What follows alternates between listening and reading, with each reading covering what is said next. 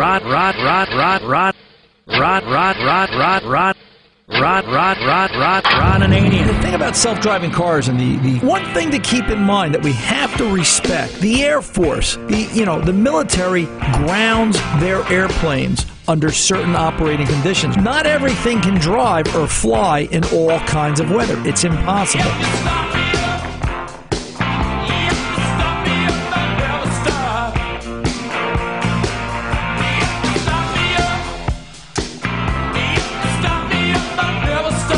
The Car Doctor. I think self driving cars are going to have their limits, and that's what nobody is expecting. Everybody thinks, hey, we're going to plug a computer in it, it's going to work, it's going to do everything we want it to do, until it doesn't. Welcome to the radio home of Ron Ananian, the Car Doctor. Since 1991, this is where car owners the world over turn to for their definitive opinion on automotive repair.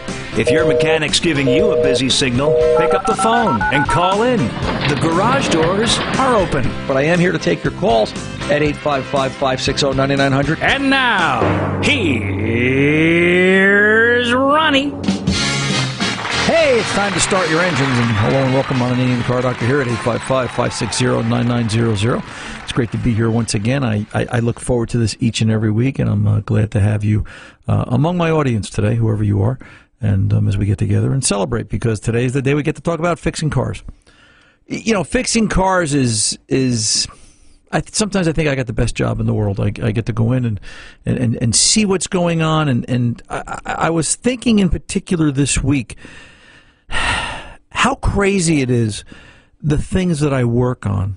All right. For example, you know, this week I worked on everything from a 2014 Chrysler product that had a hard start problem because of a BCM issue, all the way down to the middle of the week was a 2003 Ford Ranger. Can you say Carpenter Bob's truck that let the timing chain go at 248,000 miles, and Bob's looking for a vehicle now. To a last job of the week was a 1988 Lincoln Town Car that we are replacing the steering system, four shocks, and half of the front exhaust system. And I look at the variety of, of what it is I, I, I get to do, and I, I, you know, it just boggles my mind. You know, it's it's just so very different kinds of repairs, and I, I think that's part of what's so hard for people today to understand.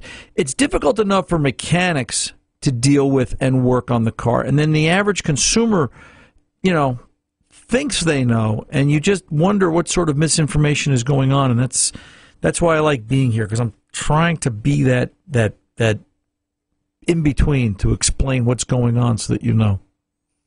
Have an oath. No, let me think. What year is that Jeep? We have an 05 Jeep Liberty Right. An 05 Jeep Liberty got towed, and that was another car this week. That the description was when you turn the key, it just goes click. Of course, it started when it got in for us. And the vehicle about a year and a half ago had had some big money put into it. We went through it at the customer's request because they were uh, the one son had gotten rid of it and gave it to his brother to give to her daughter, his daughter, um, to use in high school, and they got a year and a half out of it. Put about four and a half, five grand in it, and now it needs a starter uh, which is what we I ended up diagnosing it to be. It, I finally got it down to the point where one day I think it was Thursday this week I turned the key and I got the click. Other than the rest of the week it had been that it started all the time, and the issue became, you know, well we put all this money in. Is it worth spending more money on it? And you know, clearly not something easily easy to explain, but clearly not something that people can understand, I think, because the relevance becomes it doesn't matter how much money you spent two years ago or a year ago or five years ago. It, how much money do you need to spend right here and now? And that's what's so important. And, and, and the problem is the price of that starter on the vehicle today, that 2005 or the 2014 Chrysler or the 2003 Ford Ranger or the 88 Lincoln Town Car, the variety of technology that's there is going to predicate and dictate how much that price is going to be for that starter. And I wonder if you guys are ready for that. And it, it really made me think about the variety of technology. I know how much variety we've got in auto repair. It's like walking into a bagel store. There's so many choices. Um, you know, but are, are you ready for it? And you know, are you comparing? And I made me wonder: Are you comparing the starter replacement on that 2005 Jeep? If I told you the 2014 Chrysler needed a starter, would you think that it would be roughly the same money? And would you think that the, you know, model and engines differences aside, um, because it's the technology in between, and that's my point. The 88 Lincoln Town Car is such a nuts and bolts vehicle. You know, I, I, I came home Wednesday night. We were having supper, and Susie said, "She goes, what happened to your hand?" And I could see it. I had cut the knuckles on my right hand because I was working on the power steering pump. And she said, "You were working on something old, weren't you?" And I went, yeah, how'd you know? She goes, because your hands, right? You know, listen to the wife. She said, you know, your hands don't get beat up when you're doing new stuff. She goes, because you're not doing anything mechanical. You're not, and if you do something mechanical, it's usually, you know, e- easier to get apart in one sense because it's newer. She says, the old stuff tends to beat you up more. And I said, wow, you know, 37 years of marriage. There's an observation. I got to listen to her more.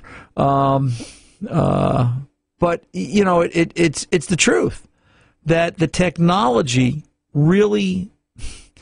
Eh, boy, let me tell you, yesterday we, we, we stayed late yesterday. We um, we actually closed early yesterday because yesterday was a mental health day. I decreed, um, and I sent Danny home. We, we left at one o'clock, and um, I went for a ride upstate New York. And I'll tell you about that story a little bit later this hour. Um, but we closed early. But the last job I finished, I was trying. I wanted to get the steering box lined up in the Lincoln, and you know, before I left, I wanted to say, okay, the steering box is finally together. I had to rebuild the rag coupling, which you can't get anymore. We had to use a kit uh, to repair it, and got that squared away. And um, just very mechanical, very nuts and bolts. That that that 2014 Chrysler with with with the no start, that would have been you know, it, it won't have that problem. By the time that car has, and maybe this is the answer, by the time that 2014 Chrysler has the same mechanical problems as that 88 Lincoln Town car, it'll be in a junkyard because a it won't last that long and b you know the mechanical things won't fail. It'll be electronics. It'll be major component failure that will drive that car to drink. Where that 2005 jeep with the starter issue okay so it's you know it's a couple of seven eight hundred dollars to put a starter in that jeep because it's in such a rotten spot. And you know you'd, you'd like to get a good quality sp- starter for it. Um, that's sort of the in the middle of that 88 lincoln and that 2014 chrysler that that you know, so these cars were, you know, six to eight hundred dollar repairs. These cars were three thousand dollar repairs, and the 2014 Chrysler was a two hundred dollar repair because it was software. Um, and and you look at the differences and how it beats up your hands or not, and you say, look at the variety of technology, and are are people able to understand that? And that's the point of this opening conversation, and that's what I really want you to think about. That you know, you've got to expect more expensive problems of one type with that older car, but you can also and should reasonably expect expensive problems with that newer car with certain mechanical problems and certain software issues that you won't have on old cars. I'll tell you what really kind of fouled me up. I, I haven't done it in a while, so that when I did the steering box on the 88 Lincoln, um, and if you've ever done a steering box, you'll get this. I reached for the steering. I reached for the seat belt to lock the steering wheel straight so that it wouldn't spin when I disconnected the coupling, and then I realized I don't care about that. There's no clock spring. There's no airbag. There's no. I mean, it can just spin. It's just a wheel on a shaft. Whereas if that was a new car, you have to lock the steering wheel in the upright position so the clock spring for the airbag doesn't unwind, which is the contact coil underneath the uh, the the airbag system. So it's you know different cars, different technology, different problems, different things, and uh, ways to go about it. But um, anyway, that was the week at uh, RA Automotive. Yes, Carpenter Bob, uh, the, the, engine went goodbye. See you. Um, Bob thinks he's uh, he's jinxed now because he came out of the coffee shop. Real quick story: he came out of the coffee shop on Tuesday, and some guy saw his old Ford Ranger, and he said, "Wow!" He goes, "You got one of those?" And Bob says, "Yeah." And the guy goes, "You got to watch it; those engines blow up at 150,000 miles." And walked in, got coffee, and left. Bob went and got coffee, came to the shop, and on the way to the shop, the check engine light popped on. This is the way it happened check engine light popped on and it started misfiring. And he left it with me and I diagnosed it. It turns out the right side cylinder bank, this is a four liter Ford engine, uh, single overhead cam. The uh, right side of the engine has is compression by comparison to the left is off by about 20, 22 percent. And on that, there's you know it's something mechanical. There's only one thing it can be. Um, well, two things. We inspected the cat. Um, top and bottom, and there's nothing wrong with the catalytic converter, so it's mechanical in the engine. Uh, as a matter of fact, Um, the, the, reason I knew it was mechanical in the engine also was using the Ford factory scan tool. I was able to do an electronic cranking compression test and to determine that the right side of the motor was off. So um, poor Bob needs a motor, uh, which means he needs a truck um, at 250, uh, 248,000 miles. Um, yeah, he got 248 out of it, changing his oil all the time, and uh, you know. But um, yeah, that was the week, so I had to give I had to give Carpenter Bob, poor Carpenter Bob, I had to give him therapy about uh, no Bob, the guy that said you needed an engine at 140, and then the engine blew up. Uh, you know, he he he wasn't the devil. Trust me. 855-560-9900. And oh boy, if you saw Carpenter Bob, you would get that. I'm Ron Ananian, the car doctor, and I'll be back right after this.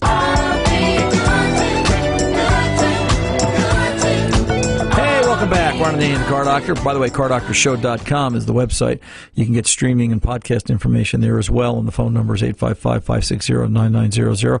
I need a quick listener poll. Maybe I'll take a poll of the guys in the control room. Show of hands is upstate New York. Where does upstate New York begin? Because Tom's yelling at me during the break. I didn't go upstate New York this week. Where where, where was I, Tony? Wasn't I upstate New York? No, you were not upstate. How can you not say that going up the thruway is not heading towards upstate New York? Because that's a bedroom community for New York City. Get out of here. Upstate is Albany, North, and the rest of the state. You know, you're like those people that say going down the shore is going up to the shore. No, yeah. going down to the shore because you're going south. No, they're confused too. Um, I'm telling you, I went upstate. I was up in Rhinebeck. I went to. I actually, I'll tell you real quick. You know where I went? I went to Gardner Exhaust. Cool. Um, in Rhinebeck, New York. Now here's a guy. We're gonna twist. We're gonna twist Eric's arm and get him on the air because um, Eric Gardner, Gardner Exhaust in Rhinebeck. Actually, I think it's Red Hook, New York, uh, which is next to Rhinebeck, is remanufacturing or manufacturing replacement exhaust systems for muscle cars, and it's just amazing what he's doing. I'll talk about that a little later on. But that's where I went upstate. So there. Let's get over and talk to Ken in Florence. Is that uh, Florence, Mississippi? Um, where is that? Ken, welcome to the Car Doctor. Where are you? Hey, Hey, Ron, how are you doing? I'm, I'm right in the central part of Mississippi. Okay, cool beans. All right, yeah, they uh, they they spelled it as MI, which um, I guess maybe you know why Mississippi doesn't fit on the screen. We got to get a bigger monitor. So there you um, go, Miss, Mississippi, Mississippi, almost on the coast. All right, cool beans. What's going on? Well, first of all, love the show. You you make Mondays a lot better because I always download the podcast on Monday, and you make me almost want to go to work on Monday. Well, cool. I'm glad. Um, I really am. Uh, so, go ahead. What the problem is, I have a 2005 Toyota Rav4. It's my daughter's car. Okay. Um, bought it about two and a half years ago. Had 62,000 miles on it at the time, and probably about nine or ten months after we bought it, and it had maybe 10,000 miles added to it at the time it kind of developed kind of a, a rattling or a kind of a buzzy rattle to it whenever you would first crank it up in the mornings when you would first notice it. You know, as soon as you cranked it up, you hear it buzz just a little bit, rattle a little bit from the engine compartment.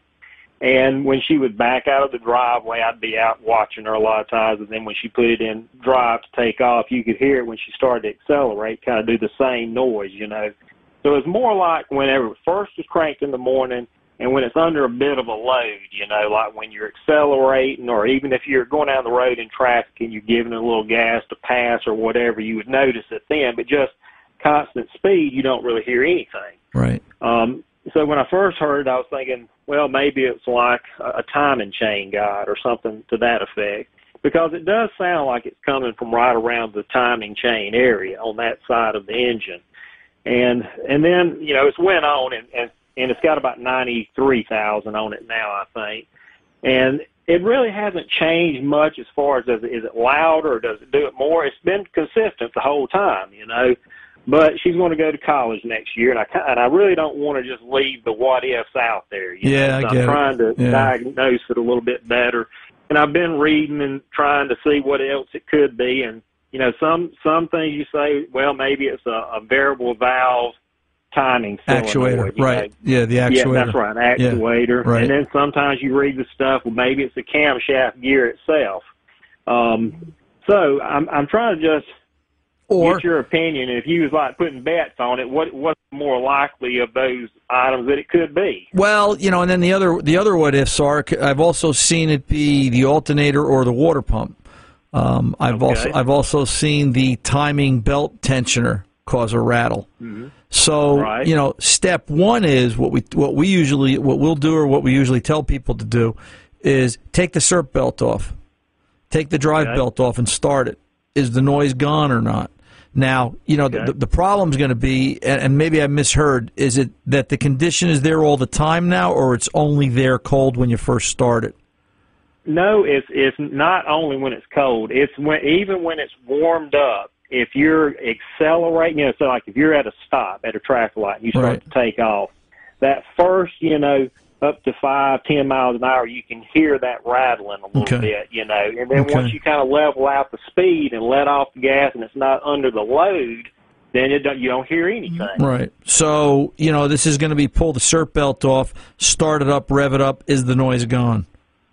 Hmm It's as simple Okay. as that. If the noise is gone, then we know it's not timing chain because obviously the chain and all the cam gears and the actuator, everything's still there.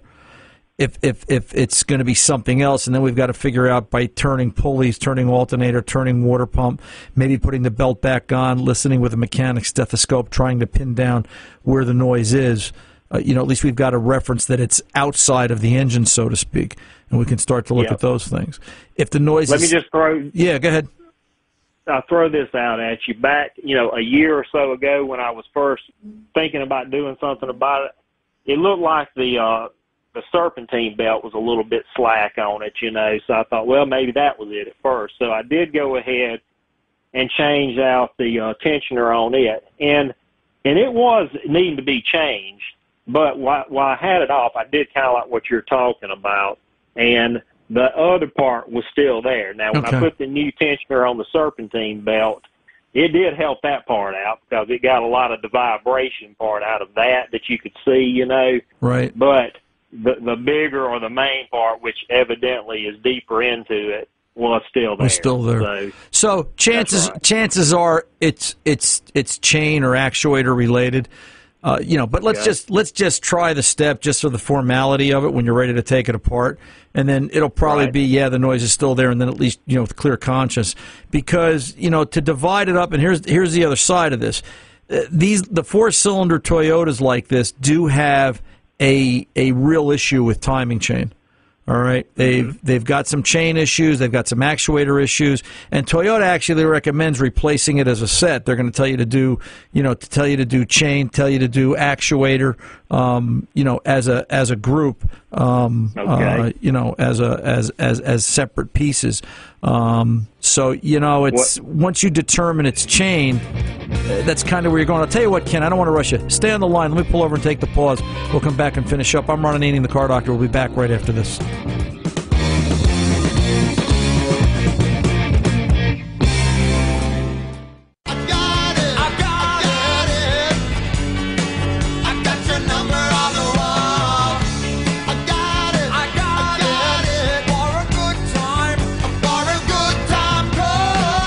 On the wall so you don't forget to call for car advice done right. 855 560 9900. Now, back to Ron.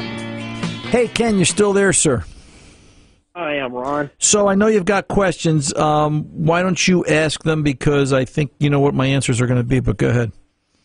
All right. Well, I guess let me ask this real quick. As far as the the VVT solenoid part of the equation, you know, I've heard some people say that that can get sludged up and that can create the issue. Yep. Do you think that might be a good first step since it's on the outside of the engine basically and, and halfway easy to access?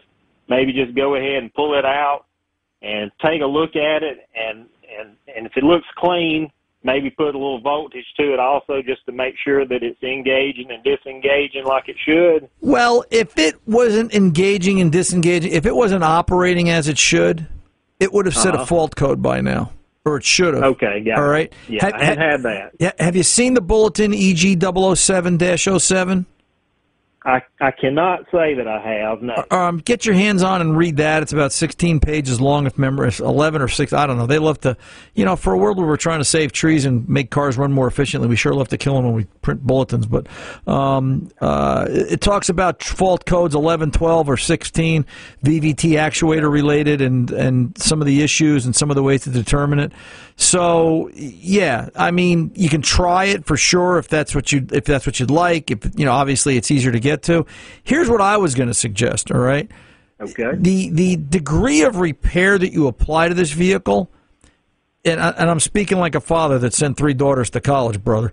All right. Right. Um, the the amount of repair you apply to this vehicle is directly related to how much she's going to depend on the car and how far away from dad's arm she's going to be. okay, so depending Right. upon where she goes to college, if she goes to community college around the corner from the house, the car will never break.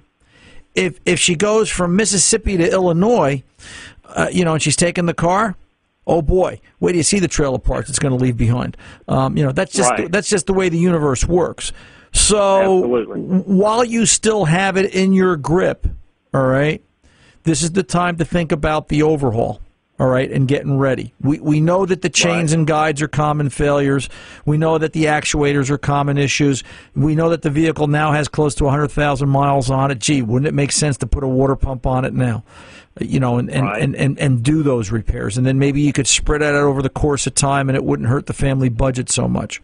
All right? That's right. You know, it's, And, it's, and go ahead. is the is the camshaft gear part of that same equation when you're doing the other stuff?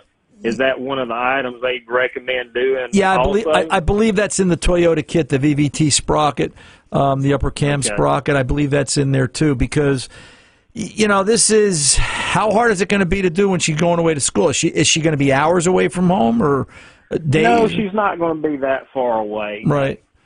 Um, but you know, it's like I said, it's directly related to how bad is she going to depend on the car. By the same token, um, you know, as a freshman, you know, maybe is she allowed to drive the car to college wherever she's going? Is is Yes, she will be. Okay, so she's at one of those schools, and that's fine. But just you know, you got to look at the car as a complete package because now now your time is really going to grow short. You're going to see the car at Christmas and over the summer, and you're going to get to change the oil at Christmas, and you're going to get to do all the rest of the stuff, uh, you know, over the summer. So you've got to do that when it's not a rush, when she's not dependent upon the vehicle. And Right, you know right. the the way you maintain that car is about to change radically because time limits and the family budget. Uh, Right, Just just yeah. been just been my experience. Three daughters through college over the course of 14 years. I I've been there, done that. Yep. So And, and the trouble of taking that timing cover off, and, and if you're going to do one, everything's right there in front of you anyway at that point. So Pro- proximity- you, might as well do it, I guess. proximity to repair. That's exactly right. That's right. And That's you know, right. and then when you take the water pump down, obviously you're going to put fresh coolant in it. You want to think about a thermostat. Uh, You know, if it's never had a radiator, I'm not trying to you know bang the drum, but if it's never had a radiator, here it is, 13 years old, 100,000 miles. Now's a good time. And, and and those are probably the critical things that I would be worried about at this mileage. And I'm one of those guys that I change components based on time and mileage as well as condition.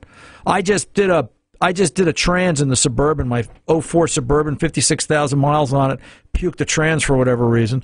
And in the course of it, it needed a trans. The trans cooler lines that run forward were starting to rust. This is New Jersey. We, we've, we've invented rust here. We're shipping it to other states. And I said, you know, it needs trans cooler lines. I'll do that. But, you know, the trans cooler for the transmission is in the bottom of the radiator. The original radiator that's, you know, uh, 12 years old, 13 years old, whatever. Gee, why wouldn't I put a radiator in this? And and so I did. And then I looked at the external oil cooler, and that was starting to rust and fall apart. And I might as well change that. And, you know, I could see the two little oil stains on the bottom of the AC condenser. I might as well change that you know, I ended up I ended up doing quite a bit of work to the truck, but it is it's an 04. It's it's it's 14 years old. And now I've got peace of mind. I'll go where I want and do what I want and not have to worry about it. And you know, I've I've I've I've done everything else and the rest is up to the big guy upstairs and that just gives me peace of mind. And I think that's what you as the dad you got to think of it from that perspective, and that's what you got to look at. Don't wait for the part to break. Do it now, um, because it's going to help extend the life of the vehicle. Okay, Ron. I, sh- I sure appreciate your time. All right, brother. If you need me, you know where to find me. All right. Thank you. You're very welcome. You take good care. Um, yeah, and it's you know the radiator is so gosh darn important. That is the heat exchanger. You've got to think of it like that. That is the heat exchanger for the vehicle, and heat is what kills engines because they're they're you know. You don't know the radiator's bad until it finally either breaks or the engine stops. You know, when the radiator starts to leak.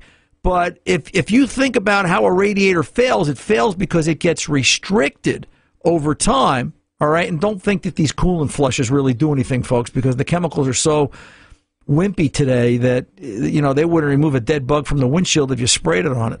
All right, it's it's it's more of a chemical treatment to help balance the system out, you know, from going acidic, and that's probably the extent of it. The real good chemical flushes don't seem to exist anymore. And there's so many delicate metals inside of cooling systems today, you really don't want to use it. So that being said, when do you change a radiator? And changing a radiator at the 100, 110,000 mile mark, or maybe when it's older, or maybe when you're doing a trans repair and all the contaminant from the trans is in the radiator cooler for the transmission, that's something to think about. You know what? You'll see that vehicle go longer. You'll see the vehicle run cooler, and and you'll see the uh, vehicle's air conditioning system work better because the the radiator heat exchanger if I can say it like that, will be able to dissipate heat quicker as it absorbs it from the AC condenser, which is right in front of the radiator in the first place. 855 560 9900. And when we come back, John in Biloxi, Mississippi, you're next up. Don't run away. I'm Ron Ananian, the car doctor, and I'm coming to get you. Return right after this.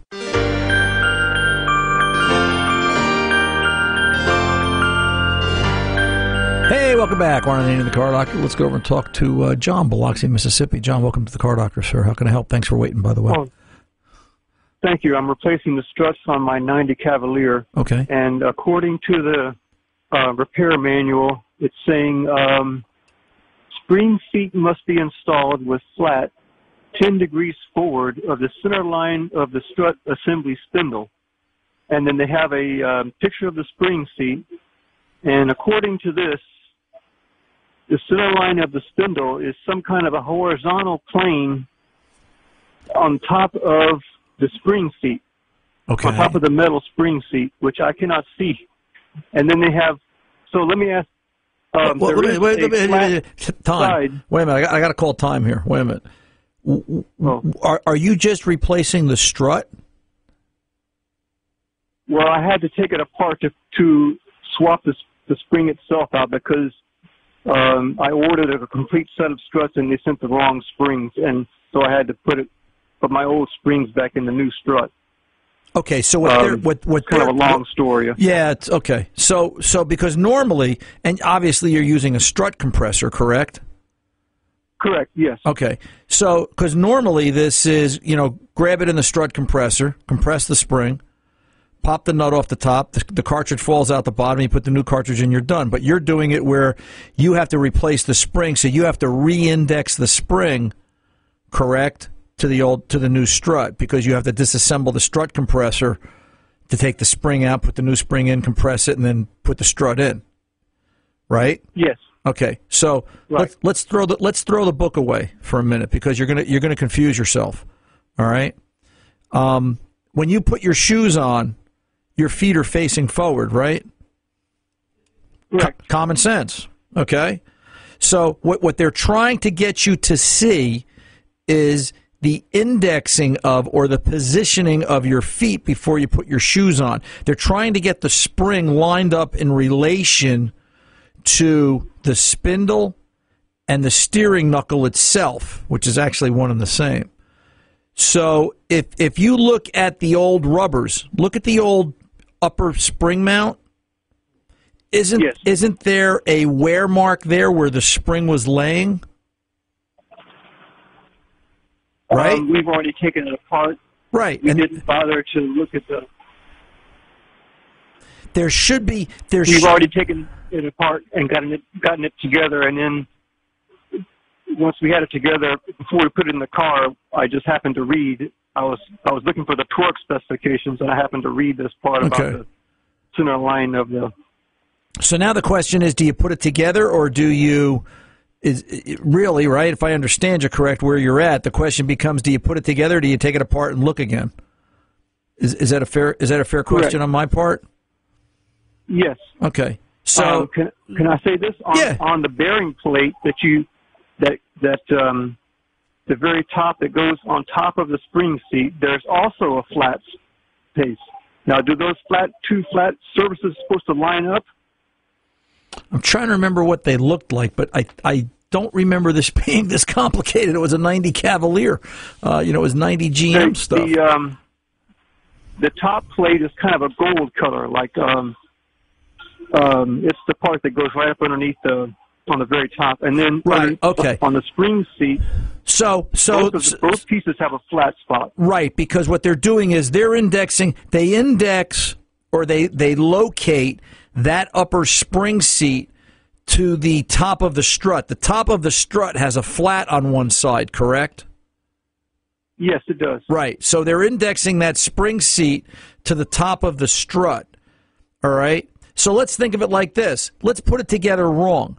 If you put if you took the top of that strut where the flat is and put that upper spring seat on and then turn the upper seat 180 degrees, would the spring still line up in the seat up top and line up in the strut down bottom?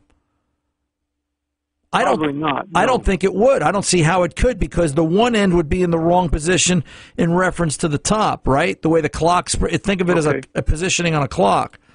Chances are you've got. Yes. chances are you've got it put together right. The only concern I have, okay, at this point is is it assembled correctly that the the, the, the ends of the spring are located in the respective ends of the seat safely so that they don't they don't you know they're they're positioned right so they don't pop out and fail and it, it, it's sort of impossible got to do, but uh, that's the only thing I would be looking at. All right. Um, Okay, so- At, at this point, I would probably I would put it together. Uh, you know, you're you're you're you're 20 minutes from putting them back in the car. I'd put it back together. You know, take it for a ride, do an alignment, turn the wheel. If the whe- if you hear no binding, no clunking, no noise, it's Miller time. Um, you're done. Uh, don't, Um, don't overcomplicate it. So, so the spring seat and the plate above it that holds the bearing, they each have they each have a flat spot on one on one side. Right. I'll tell you what, John. Don't, John, John. Don't, don't, don't. Let me. I don't want to rush you. Let me pull over and take this pause. We'll come back and finish this up. I'm Ron Ananian the car doctor. We'll be back right after this. Welcome back. Let's get right to it. John, Biloxi, Mississippi. You're still there, sir. Sorry, I was up against the clock. I had to do that. Okay, Um, what I was going to say was the um, the bearing plate on top Right. and the spring seat below it both have a have a flat place on one side. Right. Um, they should probably be lined up, or correct? Correct. That that that the sounds like a plate. right. That sounds like a correct statement. Okay. Right. Because okay, so I'll do that. that- I just had one one little quick question. Um, the two large bolts that hold the strut onto the spindle. Does it matter which side you put the nut on? Because I noticed they were. The the reason I'm asking that is on one side when you when you take the um, when you try to drive the the nut the um, bolt out, it hits the brake line. hits the caliper, And, if I remember mean, it, right. it actually you you. So can I put it in the opposite way with the nut on the back or the front, opposite of the way it came from the factory? Probably, Um, or would that if not be a you, good you know, idea? and, and I'll say it like this: if I was there looking at it, I could tell you better. You know, nuts and bolts are nuts and bolts. They're they're they have no sense of which way they're going. As long as there's a washer flange built into both the nut and the bolt, so you get the same amount of crush or, or compression against the strut. If you understand what I'm saying, so I don't I don't think that's an issue. Here's what you have to think about whenever you're working on cars and you're doing something like this and it, it sounds cruel, but I swear it's the truth. You have to think about how many guys out there do it wrong and don't think twice about it, and the cars are mm-hmm. still on the road and nobody's gotten hurt. Um, so Okay. wor- worrying about which way bolts and nuts are going, I get it. I mean, listen, I respect you. You're trying to do it right. I really am. But don't don't overthink it and don't let it paralyze. We you know it's analysis paralysis can kind of can hurt a repair in the long run too. Um, you know it's it's like I said, put it together you know, see how the car goes down the road, listen for noise, turn the wheel lock to lock. If the springs are on correctly, um, you know, if the springs are on correctly, you're not going to get any chatter, any noise. The wheel will turn correctly. If the bearing is in the right position, it'll all turn and go in the right direction. If you do have to take it apart, start looking for witness marks. There should be some sort of a witness mark in the rubber of where the springs were originally if they're out of position from what you've created here. And, um, you know, that'll help you in the long run further on down the road. And just one last comment, John. Um, it's amazing you've got a 90 Cavalier that's still running down in Biloxi, Mississippi, in New Jersey. That car would have rusted away 14 years ago, and by now it would have been sw- uh, be swept up on the shop floor. So I'm stunned that you're still driving a 28 year old car. Good luck to you, and uh, I hope that helps. I'm Ron Ananian, the car doctor. Until the next time, good mechanics aren't expensive; they're priceless. See ya.